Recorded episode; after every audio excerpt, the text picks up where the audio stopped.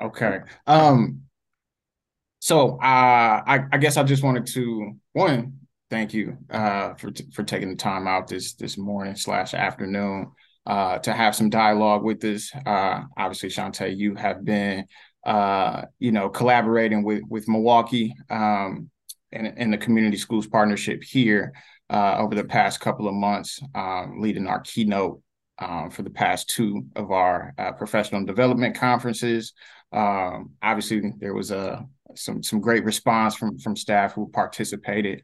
Uh, and so obviously we were looking at ways to how do we continue having this conversation? Uh, how do we continue to, um, I guess, uh, build connections to to our staff who were you know enlightened and moved by the things that you share with them uh, during the conference. Uh, and you know what better way uh, than to invite you uh, into uh, this podcast space which is still semi new to us. We're still on like episode three or four. I don't even know right now. Um, but still semi new to us. Um, but I do want to kind of just share like uh, I guess kind of the origin story of how how this came about. Um, obviously, uh, you know, Pancho, myself, our entire team, we are always having like these really really great conversations, and I think our positions um, allow us to be in spaces where we can see some so you know some really deep work some really intentional uh, and transformational work that's happening. Uh, and it, it, doesn't always translate into a state report card. It doesn't always translate into um, you know the statistics that we wanted to impact right? Or at least not in those beginning stages. But it's um, you know I think it is worth sharing, right? Uh, it's it's worth getting outside of just these Zoom calls uh, and these boardroom kind of conversations that we we have the luxury of being into, um, and kind of share with uh, the general public some of the great things that happen through the community schools model. Um, and so uh, we like, yeah, how can we do that? And you know, podcast came about, uh, and so the title of it is Community Soup. Uh, and so there was a book that I got a chance to read when I was in like kindergarten uh, and we were like learning about like sharing or something like that. And so we were reading this book throughout the week. Um, it's like this village, they're bringing, you know, the resources that they have. Uh, and it wasn't like an affluent village or anything like that. Um, but they were just bringing what they had. Hey, I got potatoes, I got peas, I got this, I got that. Um, and at the end of the book, you know, they had this big feast uh, where everybody got a chance to contribute.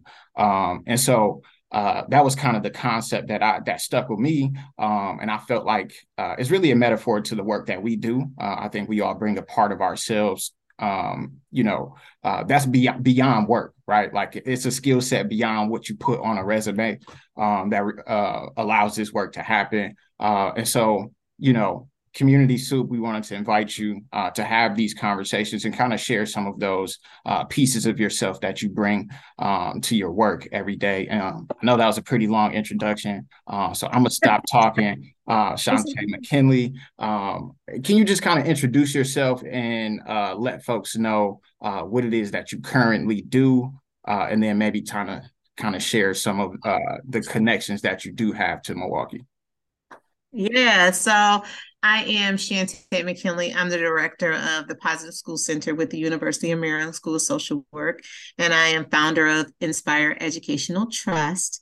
Um, so I do a couple different things. One, we are the second largest lead agency for community schools in um, the uh, in Baltimore City, um, following the Y.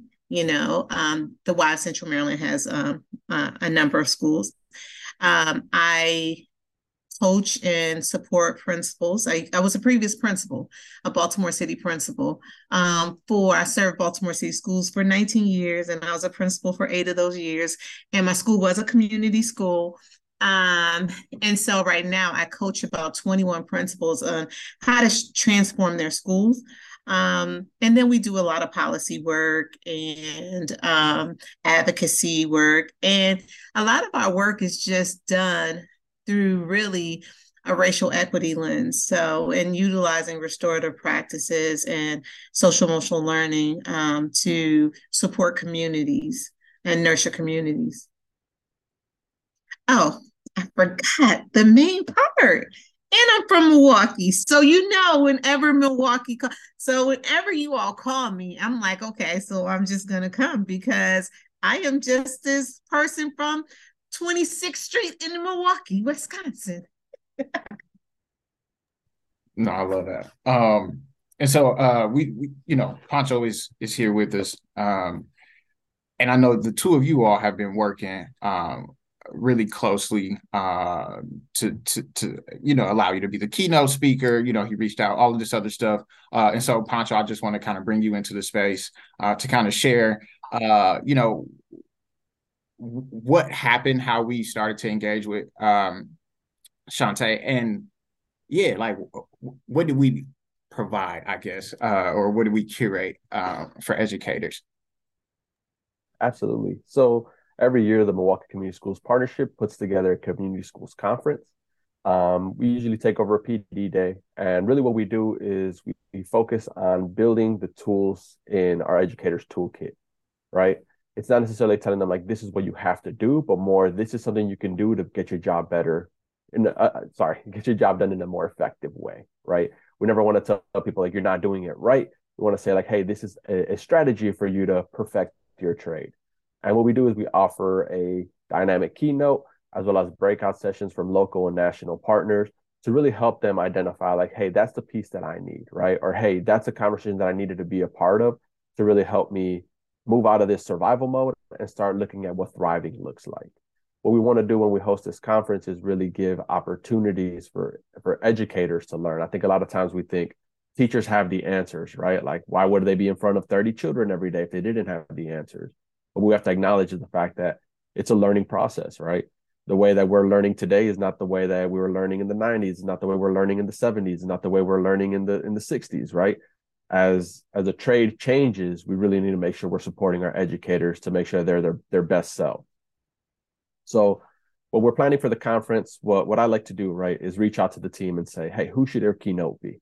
Um, we we try to get somebody who connects to to our our schools as well as our coordinators and really speak to the space where they're at right? And while having those conversations one of our coordinators shared that when they were at the conference in la so the national community schools conference they're like shantay mckinley. That was the email that i received shantay mckinley. And i was like oh like why? Like what's your reasoning? Right? And, and gianna who's our, our coordinator at browning she's like shantay mckinley is the answer so I started doing my research, right? And I saw um, Shantay's website, and everything she spoke about was true to the dynamic here in Milwaukee, right? The dynamic of the schools in Baltimore, although, yes, I agree, Baltimore's a totally different place. The energy, the feeling, the, the issues oftentimes tend to be somewhat similar, right? Um, so it just made sense. So when I reached out to Shantay, Shantay was like, duh, yes, right? Milwaukee's home. Like, why would I not want to come home? And uh, we had her present at our December conference for our K through eights and our high school conference on in February. And to, to speak to what you're sharing earlier, Dom, um, a resounding um, gratitude from everybody, right?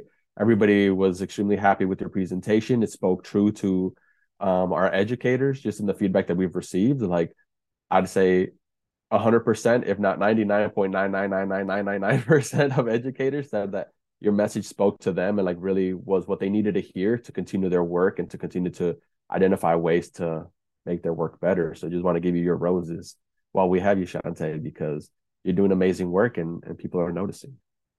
Thank you.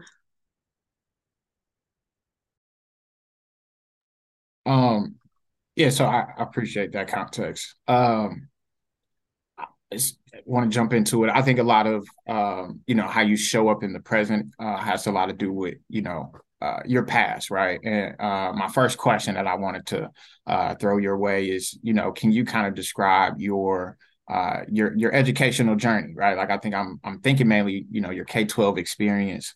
Um, but can you just kind of share? I know you said you uh, you know you are from Milwaukee, and so I'll just I'll stop there. I know you have a unique story, but um, yeah.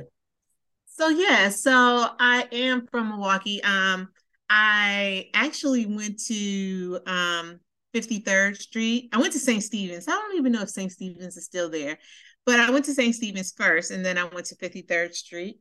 Um, once I got to um, uh, a certain point in my elementary experience, um, my mom applied for the 220 program. And um, the 22 220 program um, bus students to different Milwaukee County schools. And so I was able to go to um, Wauwatosa Public Schools. And, you know, there it was a different experience, right? Um, and then and then we used to live on like 44th Street. So I left 44th Street and moved to 26th Street. So it was a very different experience going to Wauwatosa. I went to Underwood Elementary um, for a portion of the time. And um, it was very different going from Milwaukee, leaving Milwaukee and going to Wauwatosa Public Schools. Um, just my experiences, uh, even through high school, um, when you think about like Pizza Hut delivered to our school, um, and different, like we had a salad bar, we had different things like that going to Wauwatosa West. Whereas some of my some of my friends that lived in um, that you know went to like King or to um, North Division, they may not have had that same experience. And in growing up, and so in growing up, I was just like, I didn't know. Like in in retrospect, you didn't you don't know that you know what you're feeling. I never felt quite like Wauwatosa West was the place that I should be, but I didn't know why. And I think it's because, um, and just in retrospect, I think it's because there were so many like microaggressions that went on going to a school that wasn't typically used to having black students. Um, we I was probably one of 40 students, 40 or 50 black students that went to Wauwatosa West at that time. You got to think about it. It was um, I graduated high school in 1991, so it was the 80s. Um, so it really wasn't that many black students that went to that school.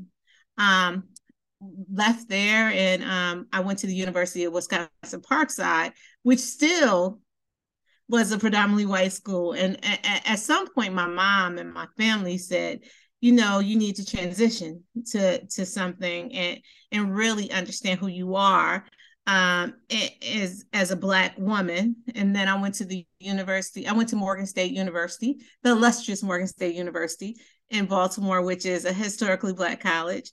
Um, and it was that was eye opening because then that's where I learned about like my experience in elementary school and middle school and how that wasn't the normal experience having teachers um, at that time that really didn't know how to relate to um, my me and how I learned and culturally um, they didn't honor my culture like I didn't see myself in any any part of that school um, and so I didn't learn that until like I was in college and um, my friend was like I graduated from college. My friend was like, you need to do something. My mom was like, you need to do something. So then I got a job teaching and I was in education from there. And I started Baltimore City um, Public Schools and I just never left 20 years later. So it's been a great um, experience, you know, going to Morgan. I loved it. So I tell people I loved it so twice, loved it so nice. I did it twice.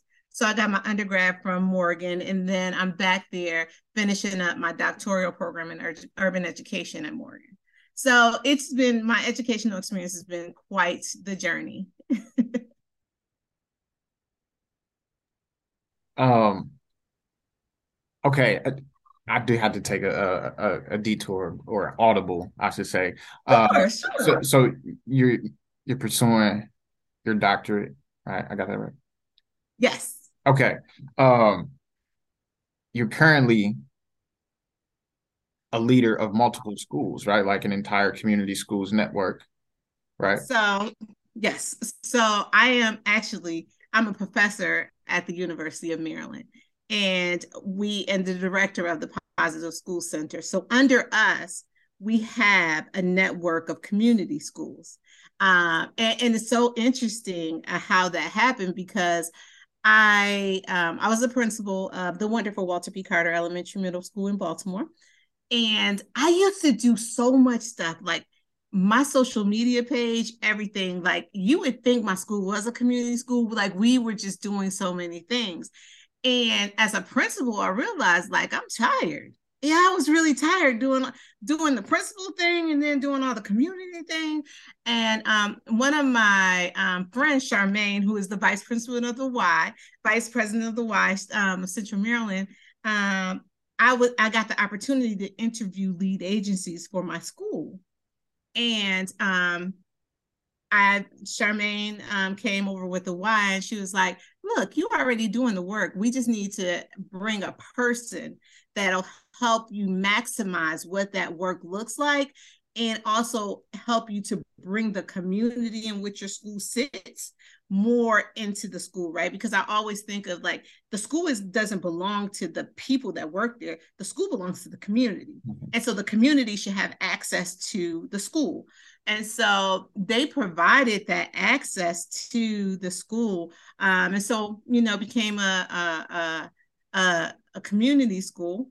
And I was partners with also the University of Maryland, and they stole me from okay uh, Walter P. They stole me from Walter P. to because it was about culture and climate too, right? So, um, with us, we merge. Our community schools are a little bit different because we merge this conversation around um, culture and climate and also community resources, right? So if I'm doing restorative practice training at a school, we're also going to do that at, with parents.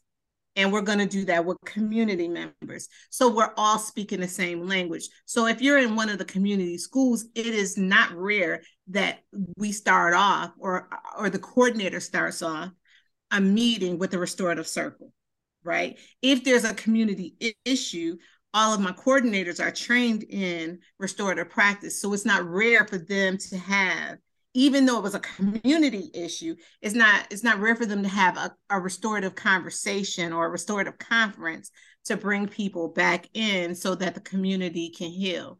So, you know, it's it's we just kind of merged everything together. That was a lot, right? I know you're like, that's a lot. no, that that I, that actually was perfect. Uh, when I initially, you know, uh, interjected to ask that question, I had a, a, a direction that I wanted to go, uh, and then I was like, okay, let's throw that out the window. Like this is what, you know, the information that I was getting. It was more interesting, and I, I, I think something that stuck with me, and I'm glad you brought it up, was the lead agency. And um, you know, you going through the process of looking for a lead agency for your school. Um, and I think this is a perspective that um, I think the pandemic didn't necessarily allow me to get like the real response, right? Or like, what is it that you're really looking for, you know, from the principals that I work with, just because, you know, we're virtual and, you know, you don't get a chance to kind of go in and just kind of sit in their office and see like, all right, like, what is it that you really want? Uh, and so I, I do want to ask you, being a former principal, um, you know, w- what is it that you're specifically looking for? You know, like from a lead agency, how are you looking for them to, uh, to contribute? Uh, are there things that you're looking for, for uh, for them to have as like a precursor before you know you feel like they are a right fit. Um, and so yeah, just kind of break down your your thought process um, of identifying a lead agency. So yeah, I think that each school is very unique. Um, for me, um, for Walter P, I really wanted to do a lot of work around youth development, right? So I had um, some parent, I had a lot of parent engagement. I had um, some community partners, but I really needed to, because social emotional development is very important to me. And so I was looking for lead agencies, several, I interviewed several of them. Um, and the Y's focus was youth development. And so they came with this program that I was able to select um, because I think that when it comes to schools in um, urban cities like Milwaukee, Chicago, um, Baltimore, it's all about um, access and exposure, right? That's the key. Um, and so the Y gave developed a program, and they came to me um, with a program that provided my students with access uh, with things uh, like across the country. And I think that that was what sold me on them. Um, but I also, you know, on the flip side, being a lead agency and working with principals and having principals come to me and like, okay, so we want we want you to be in our school, but I really have to be very clear with them about like what is it that you actually want. So like, what are you looking for? Because our lead agency is specific. Most of our community school coordinators are social workers. So we're going to take a very macro perspective about like how do we um, how do we create sustainable systems in schools um, so that if we leave the, the school isn't left in a deficit, right? So we're always going to create sustainable systems to ensure that there is food access. There is um, um programs for parents, like those. Uh, there, there's stuff for attendance. So that's what we're going to do, and that's what our lead agency is about. Like we're not we're not going to give you the programs of like yes we'll support you to find after school programs but it's the youth development piece is not going to be what we we don't have clubs and we don't do those things. We really work on like what's our system? How do we create sustainable systems for families and parents? How do we make sure that we provide evic- evic- eviction um, prevention? How do we do those things right? Um, especially in some of the communities that we serve um, that's our focus. And so and also how do we improve what it looks like feels like sound like for students as they enter your building? So part of it is like in order for you to be our community school, you have to agree to be part of our climate collaborative. That means that you want to change what this whole ecosystem, like this whole system is about because we know that educational systems are what they are they're doing what they're supposed to do but so we have to interrupt them and so if a school is ready for us to interrupt that system right then we're there to help them advocate teach parents how to advocate teach parents how to push push back. That's that's what we do. And for some people that's not their thing but some principals that's their thing. I, wanted to jump in and kind of highlight something that you said right? One thing that you said was like yes like these are our buildings right? Like we own the brick and mortar but like the school belongs to the community. And as you're talking about sustainability I guess my question to you is why is it so essential that the community is part of that sustainability? Um, and before I let you answer, it's I think one of the realities that we see a lot of times is, hey, we as a community school, like, hey, I had four parents tell me that they are having trouble with eviction, so we do a pop up eviction eviction um, session, right? We'll reach out to ACT Housing, we'll reach out to uh, community advocates, we'll reach out to all of these agencies and have this one hour presentation, and then we we shake their hand, right? Pat them on the back, and then we hope that these families are able to uh, access those resources. But we know that's not sustainable, right? Because maybe I wasn't how, facing housing insecurities yesterday. You have the session, and now I am today. So I guess when we talk about one giving ownership back to the community, like how do you do that? And then how do you do that in a sustainable way? Yeah, so we have to understand unless unless we live in the communities in which we serve, right? Which is always a great thing. Like it's it's this is their this is their space. Like we're visitors in their space, right? And so it, you know, so my school was about to be a 21st century school. So it was merging with a different um with the school up the street. And I didn't know that because I wasn't there um years ago when the school was really built um the neighborhood the way the zoning of the neighborhood is the people that lived right next door to the school could not go to the school. They had to go to a school up the street. And so generationally, right, they harbored this anger towards the school that I was the principal of because it looked like I had a swimming pool and I was the community school. Like the, the swimming pool, the rec center was connected. Like I ended up taking over all of that um, because the city was going to close it down. So I took over everything because I was like, the city, the, the, neighborhood needs it. But they couldn't attend the school, um, and which was crazy to me. Uh, and what I had to, in this merger process, I realized that very thing that we are just like the brick and mortar is the brick and mortar, right? Like we're just visitors here. This is this is this each community has history.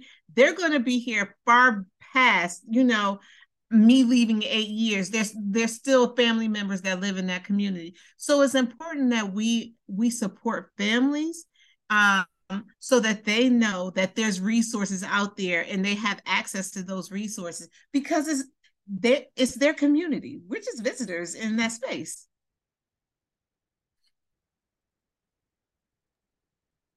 Definitely. Um there was another thing that i'm maybe want to ask you to expand on a little bit more. Um, you mentioned systems. Um, and I know a lot of uh, our work um, has a lot to do with uh, maybe re-emphasizing um, the the the systemic work that we are doing as opposed to uh, you know maybe some of the uh, the outcomes of right uh, some of these planning meetings right like that we don't necessarily share right? We will we'll, we'll share the homework diner we'll share you know uh, the initiative that brought students together that was a good photo opportunity. Uh, we love doing that. Um, but i think you know sometimes the message uh, gets misinterpreted where you know being a community school means you get all of the photo opportunities and the fun things. Um, you know but not necessarily understanding you know maybe uh, some of the things that happen underneath um, that iceberg right like that's not as visible um, and so, you know, you said we do system work. Uh, we don't necessarily do like the clubs and, and, and things like that. Uh, can you just kind of like share uh, and expand on that piece uh, a little bit more? Sure. So like that iceberg piece, the the the the things that are underneath, we do. So there's a component of um, the Positive School Center where we do advocacy and policy work.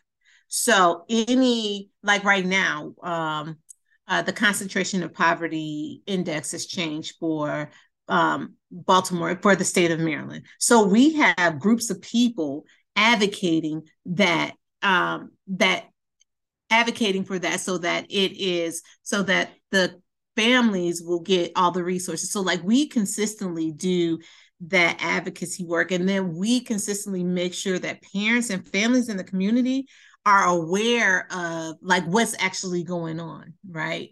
Um, and teach them. Like we've taken families and people to testify about different um, bills that may have come up we we have our students that do a lot of the advocacy work not just around community schools but around anything that has to do with community schools. So when we think about those systems and kind of disrupting or dismantling those systems we we we try to do small things to ensure that the people in the community are able to do it for themselves. Like for example training students to be part of boards um, nonprofit boards or or or or anything like that. So we do a lot of that work but then also like as a bigger organization and we're an anti-racist organization um, we really do a lot of work to dismantle um, especially because we're Baltimore City, dismantle these these things that are happening in the city, like housing insecurity, different things like that, so that our families can have spaces where they're able and they can have access to resources too. So um, that's what I mean, like dismantle systems by looking at housing insecurity, looking at financial literacy, looking at all of those things that underneath, yes, we do the food pantry. Yes we do all of those things right? We we help with um uh w- like one of our schools just had a step show. Like we do all the things but really it is going deep like how do we break these systems that are oppressing um our communities especially like the communities that we serve. Like we're in like the Druid Hill area. You don't know, you may not know Baltimore, but it's a really, it's an area where um, we're in we're in spaces where marginalized communities live. Right. And so because we're in those spaces, we need to make sure that they're able to advocate for themselves and they have access to those resources. And so we put things in place so that they to make sure that they do.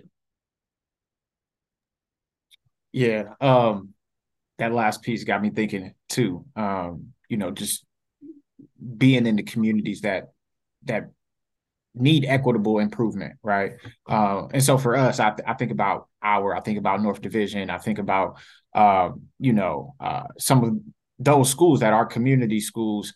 Um, and I'm I'm saying all of this to try to connect uh, a, a point, right? But like, um, I want to say right before I joined community schools, the national uh, convening was in Baltimore. I want to say maybe 2017, 2018. Pancho got a chance to go. I, I didn't there. get okay. So you two were there, right? And I, and I'm saying this, uh, you know, to say that um, although right? Like we're in the Midwest, Baltimore is on the East Coast.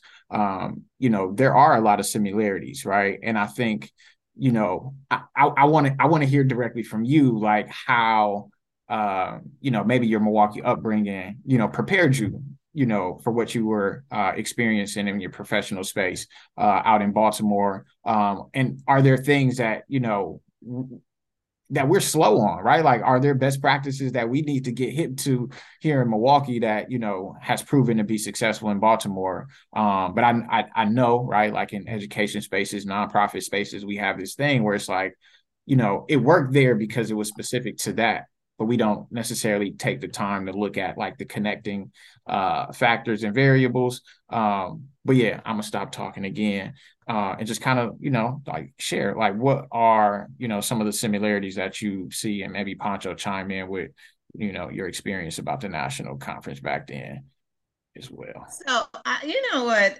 I, you know this notion of it worked there, but this city is different. So like schools say that all the time. Like it worked so it, ha- it worked at that school but our school was unique yes your school is unique it is and i don't want to take that from you but systems of oppression are systems of oppression, no matter whether you're in Milwaukee or whether you're in Baltimore, right? So it so you know when I think about Milwaukee, Milwaukee is you know it's documented. I read somewhere like it's one of the most segregated cities, right? Baltimore is probably should be on that list too. It is like it is very segregated. Um the the difference i think is and i'm not for sure and you guys can maybe speak to this like we are we um are doing a lot of work around um uh around uh healing spaces. So like we have a healing center we have a healing um initiative right? The mayor and the and city council like every person in parks and recs um, every person that touches kids, every like everybody has to be trained in restorative practices. Every it's like a it's it's a healing center, healing city initiative. So I think that we acknowledge that there's a lot of stuff like you know Baltimore is very um you know has a very high murder rate. It's it's it you know it is and I'm in Milwaukee. It's it's the same way. Um it but I think the difference is, is Baltimore kind of just acknowledges the fact that as a city, as a city, we need to heal. And so they have created this Healing City um, initiative. Um, but growing up, living in um, living in Milwaukee, I really, you know, there's very little difference between Milwaukee and even going home now and Baltimore. So the strategies that are working in Baltimore, and I and I'm not saying that we get it right, but what I'm saying is that we're always trying to to find different ways to um, to develop um, our strategy because when you think about equity, I think community schools is like the cat like the vehicle to create equitable spaces, right? So you give communities um, you find out what communities needs needs are and you provide them with those needs. Like that's part of equity. It's not giving everybody the same thing. It's just figuring out uniquely what you need. And i think that um, baltimore community schools and, and you know i'm sure you all do too. You look at each school uniquely and figure out what they need and provide them with the resources so i, I think that you know we're very similar in um, how we function and how we operate. I, and we may have like all of Baltimore City schools are almost like 150 of them are all community schools. And so that may be a little bit different because I'm not for sure how many you all have. But um, I think it's just a larger number of community schools. So we're able to create a, a, a network with just within Baltimore City alone, not even the state of Maryland, just Baltimore City alone, when you have 150 schools that are all community schools. Yeah, so I think I know, and that's our dream, right? We hope that every school can be a community school, but we we need to make sure that the systems are there, right? It sounds like in Baltimore, it was like an initiative. It was there were strategies, there was purpose, there was direction for it, And that's where we're, I, I feel like that's where we are as the Milwaukee Community School Partnership. We're finding our purpose, finding our direction, right? We're currently in a state of pivot. Um, but something that you said really rings true to my experience, even though I was only there for what, four days during a conference. But one of the things that I love about the national conference is when you get to go visit other schools, right? You do the site visits. And I love the site visits because I think a lot of times people say, like, oh, you know what, you're Milwaukee. This is Baltimore, right? Or you're Milwaukee. This is LA over here, right? Or you're Milwaukee. We're Eau Claire over here. Or Eau Claire, sorry for any listeners that that might might have been uh, disturbed by my pronunciation of a town that I can't pronounce. But like little pieces like that, I think is is true, right? Like, yeah, like your poverty index is totally different from Milwaukee's, right? Or yes, like your root issues are totally different from Milwaukee. But when you walk into your buildings, right? When you walk into those schools and when you walk into those classrooms, I see children, right? And what's best for children should be best for children everywhere, right? I totally agree. Like the strategy is going to be different. And the reason I say that is because when we were in Baltimore, we went to a school who was launching a pantry, right? and they're like, you know, this might not work in your town, but it, it works here. And like everyone's kind of trying to justify like why this is our unique, cool thing. But the thing was like, when I was working at at, at the high school that I was at, I was, I was a South Division high school. Like I saw kids that didn't have jackets, right? The same way that kids in Baltimore didn't have jackets. Mm-hmm. Like I saw families that the school that I went to, they constantly talked about how like once a month they get a huge meat delivery and they're able to give meat to all the families, right? So they're like every like third Thursday, right? They're like, we give out ribs and the families line up and we give, I was like, hey, our, hey, I like ribs, right? like, why, where, where are my ribs type of thing. But, but I see like the, the very, the crossings between like what, what a school in Baltimore is and what's here. And actually, uh, Glenn Carson, who's our director, when he was um, in Baltimore with us, he said like the school that I visited reminded me of my school so he's like, I was at the Hopkins Lloyd of Baltimore while he was working at the Hopkins Lloyd in Milwaukee. So he was able to bring some of those ideas and some of those things that worked in Baltimore and implement them at his school. And know it's a, a good example of how like a lot of times, and this is actually going to lead into my question, right? A lot of times we say like that's a them thing, like that's a strategy that works for them. It will never work for us. But we have like small yet very dynamic, small yet very powerful examples of how something that works somewhere else, we brought it back and it's a game changer, yeah. right? Yeah. Like the the Hopkins team brought homework diners, and this year we have the first lady come and visit our homework diners. Right. So like little things like that. Like if you're not willing to innovate, then you stay the same, right? Yeah. Um, so that's gonna lead to my question. And my question is, how do we get to the work? Right. I think a lot of times we have the conversations, we sit in the meetings, right? We have all of this stuff. But then when it comes to implementing the work, the conversation turns into like that's extra right? And we constantly hear that where it's like we don't have the capacity, we don't have the time, we don't have the opportunity, we don't have the the bandwidth, we don't have shoes, we don't have this, we don't have that. But like, how did it happen that in Baltimore, right? And I'm not saying that again, it's not going to be a copy paste, but like, mm-hmm. what were those things that got you to the point where you were able to do the work and not have people think that this is the extra, right? How did how did people get into the zone where they said like this is the work? um, I'm interested in. So I think that part of it too, and this is this is not like the I don't know how I have the answer for everything, but I think the I think part of it too, they began one legislatively we every school at like it's it's in our state legislation that every school has to be a community school right that has a certain poverty index right so it's not like an like this is an option type of thing. They are, they have to be. So legislatively, um, it's that way. But then too, I think what people, you know, I think that people need to kind of understand how impactful small steps can be. Because a lot of times when they look at community school work and they look at you know the community has so many needs it has so many different things like we need to do. But if we can take the smaller steps the most like i used to tell my team like what is going to create what is the small step that's going to create the largest impact um so if we could take those small steps and i think that's what baltimore did it began to take these smaller steps of like okay we just need to have a person in the school that's focused on community work, right? And then we need to look at the strategy and, and figure out like how do we not only um, begin to systematize systematize the strategy, but how do we um, measure its effectiveness? And that's something that we're still working on. Working on measuring the effectiveness of like um, of community schools. That is a consistent question about the value of community school, especially when you're looking at uh, a lot of our high needs schools still have their data is not reflecting it. But what I think community schools does do, it tells you the story behind the data, right? So yes, attendance may be um, low. Yes, suspensions may be high.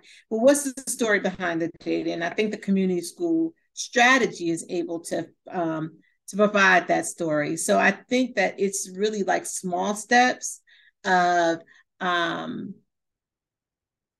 the small, most impactful steps in schools like, okay, so at this particular school, we're just going to focus on, we're not going to look at the whole strategy, right? We're just going to look at attendance.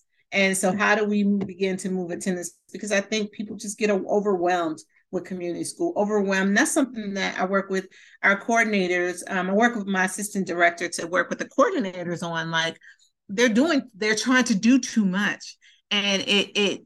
So when you try to do too much, you end up not doing anything. So it's just figuring out what's the key thing, what's our goal, what are we going to do this year for this particular school, and making the steps to create that biggest impact because otherwise it just seems overwhelming and people are not going to do it. Um can you can you share your uh maybe your uh I don't want to say biggest accomplishment but the thing that you're most proud of uh or the initiative that you were a part of that you you know you feel like was the home run um, since you've been, I guess, involved in community schools or in the education space. Um, what was that initiative or what was that thing that you were able to accomplish that you always pat yourself on the back about? Oh, so, okay. So, so when we became, um, so when I first came to the Positive School Center, we had four community schools. That's it. Um, and I think that now we have 12. Um, and we'll have two more next year. Um, I think that for me, I believe that people talk with their feet. Uh, um, and so because there's choices out there for lead agencies. And I feel like that the note this idea that we consistently get people that apply for us to be their community school lead agency. We consistently get people that want to partner with us. I think that that's like a huge accomplishment. Like we just got the full service community, the Department of Education full service community grant. And we just, we did it and we almost had a perfect score on the evaluation. Like we are like, I, for me, it's like they're my community school coordinators and the the whole community school team they are they are really pushing the envelope and doing the work of like how do we really support families? And i think that that is you know something that i'm so i'm excited about. Like we're the only school in maryland that got that. But then too like our numbers are increasing. So like people value what we have. And a smaller thing that really excuse me i'm sorry a small it's not small but so we did a parent, um, again, restorative practices is huge for us. So we did a parent um, restorative practice session at one of our schools. It was so many people there, like, and people were like, I use, so it helped parents connect school language with home language. So they were able to do restorative, like if they had three kids, they were able to do a restorative circle at home with their kids instead of any other form of discipline. Right. So I just, so that made me so excited because now people see kind of like my vision of like, how do we intertwine the two so that culture and climate, because we know that culture and climate can't change without families, right? And partners in schools and and then how do we overlap the two to bring them all together? And I, I i got really i get really excited about that when people see that they overlap and they can see how they could benefit one another. And, and that's a that's a beautiful story. And that spoke straight to my heart because like right i was a past educator. And there's so many times where like i would sit in a room and hear like a teacher tell a parent right like you know panchito does this in the classroom and he does this in the classroom and he does that in the classroom and the parents' response is like, he never does that at home. Right. And right away, people were like, no, no, no, no, that mama's lying, right? Mama Panchita, she's lying because Panchito, he's nothing but trouble. But then I quickly realized that it was the dynamic and the culture difference between the classroom and the home, right? At my house, if I was trying to do something that I know wasn't supposed to all my mom had to do was look at me, and I knew right away where it's like, let me put these hot chips back, right? But in the classroom, if it's a totally different dynamic and we don't have that level of respect, not even respect, that level of understanding, it turns into a space where, hey, you ain't gonna do nothing, right? Not just the student to the teacher, but the teacher to the student as well, right? Um, so so hearing the the fact that you were very intentional about building one culture as opposed to a home and school culture really speaks to that point that you're making where like this the school is part of the community right you I know what Pancho how- I want to just add, sorry, I just want to add what you're speaking to is just about relationships, right? Yep. The the premise of this whole thing is restorative practices, community schools, like schools in general, is about like how do we build sustainable, reciprocal relationships with schools and community and amongst one another so it's mutually respect, like everybody without positionality, everyone is respected in the space for everything that they bring to um, the every everything about them, all their intersectionalities, everything about them comes into this space and they're honored and they're respected. And I think that's what it's about. It's about like building those relationships that are not superficial relationships that are really grounded in like I really sincerely want to get to know who you are and honor who you are and honor your culture and, and, and i think that that's important. Yeah and i guess like that that's community schools right? In community schools like when we talk about opening the door and this is not like a uh, anti-vax or pro-vax like conversation right? Like when we talk when we talk about our metaphorical doors and we open them up not just to kick people out right? But to allow people in that's when we start creating that space. And i think that's the scary part right? I think a lot of times as we have conversations with people, they say like, I know you talked about some of the examples in Baltimore, but like when we talk about people here in Milwaukee, they say like, yeah, but you know, like crime rate is through the roof, right? The Kia boys, if we open the doors, the Kia boys are going to come in, right? So we hear those conversations. So if you could give one tip to get over that fear of opening our doors, right? And and building that culture, building that relationship, building that trust, building that love for one another you this is this is the one tip you have to package up and throw it on shelves so we can all buy it. What's that one tip to get us to that point where we're able to build those relationships? I was talking to somebody yesterday and they said the most effective way to creating a space is holding space for people. And i think that that is key. I think that being able to hold space for people that that that without and the key is with holding spaces without judgment. And so I think that that's the one thing that if schools, if communities, if people were able to be the space for people, um, then people would build the relationship that they need to build with them. Um, I think so much we, so many times we come in with these assumptions of what schools need. And um, so, so for me, I go into my school community with my middle class values and everything like that and say, okay, well, this is what I feel like.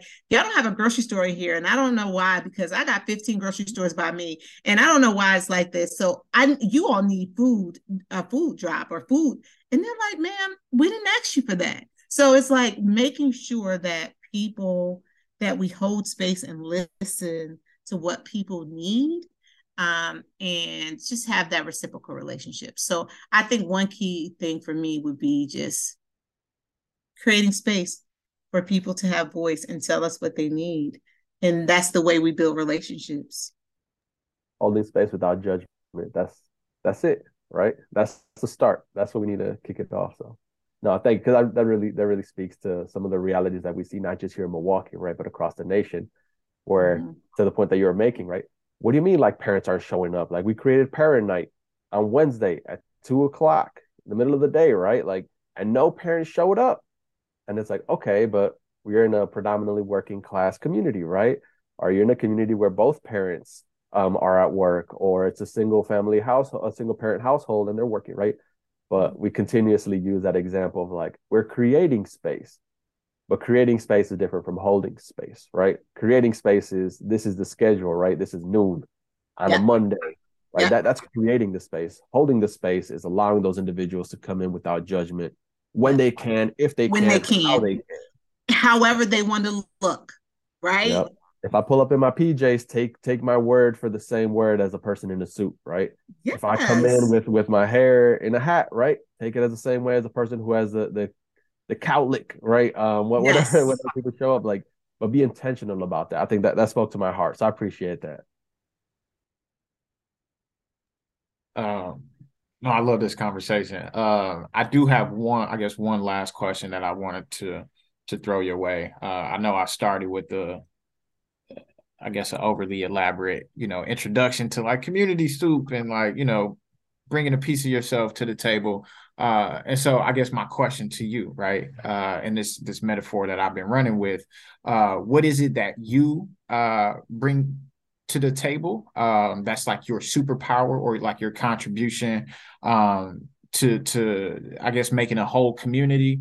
Um i guess that's the first part of the question and then the second piece of it um is what do you appreciate most of others when they bring that particular thing to the table i guess you can be a little selfish on that on the back end of the question yeah so it's so funny because i used to think that i bring um because i smile all the time like all the time and i'm like i i was doing a session in chicago and i was like i bring a warm smile to make people i can make people talk or whatever and the lady, this lady said to me, I don't think that that's your superpower. And I was looking at her like, first of all, tell me what my superpower is. But she was like, I really think it's your authenticity. And I really think it is my authenticity. Like to think like you have like I have to I always have to think about like where I came from. 26 an hour is where I was like I'm just this this black girl that was from 26 an hour and who am I to sit in judgments or to even um, uh, to think that I am um, something better than anyone else. And I think that I just show up exactly who I am. Um, and, and I accept people with that authenticity, accept people for who they are um, and all that they come with. And I and I kind of see beyond um, just the person that is sitting in front of me, like a, a, a black male, I'm going to think about like all the experiences that he could have had, right? Uh, uh, I'm going to think about like, you know, I'm going to think about those things when I and, and and be empathetic about it, right? So I think that that is what I bring, just this level of authenticity and just accepting people for who they are and how they show up without trying to change them and loving them through whatever it is. Um, and what I appreciate about people when they do that, they allow me to they allow me to be free. I think freedom is something that um, we I value. Um, and they allow me to be free to be whoever I want to be. If I want to go to a boardroom with a suit on and a t-shirt with with the slogan on there, I'm going to do that. Like they allow me to be open and free, um, and, and which helps me provide voice for those people that may not have voice right um so yeah so i think like my authenticity like i'm like the homegirl so and i appreciate that people appreciate that about me and they allow me to be that No, I love that. Uh, and that, excuse me. Uh, that that second piece is, you know, what is it that you appreciate from others when they bring um, this particular thing, you know. So what are you what are you looking forward to? Uh, I know I was like, yeah, like who bringing the sweet potatoes or whatever, but um, so like, what's that thing, you know? And I guess when you are uh, building community or amongst community uh, with mm-hmm. others, um, what do you enjoy when when, when others show up with? So I so I definitely enjoy that. I I enjoy when others show up with um openness. Right. Like I I enjoy I like I I appreciate when other people show up with this sense of openness to whatever could be, right? And I think that that's important, especially in our work in different communities. And they're not stepping into communities with these closed-minded agendas of what it should be and what how it should be. And I appreciate like when people come and they're just open to, you know, the experiences of, of the community that we're serving.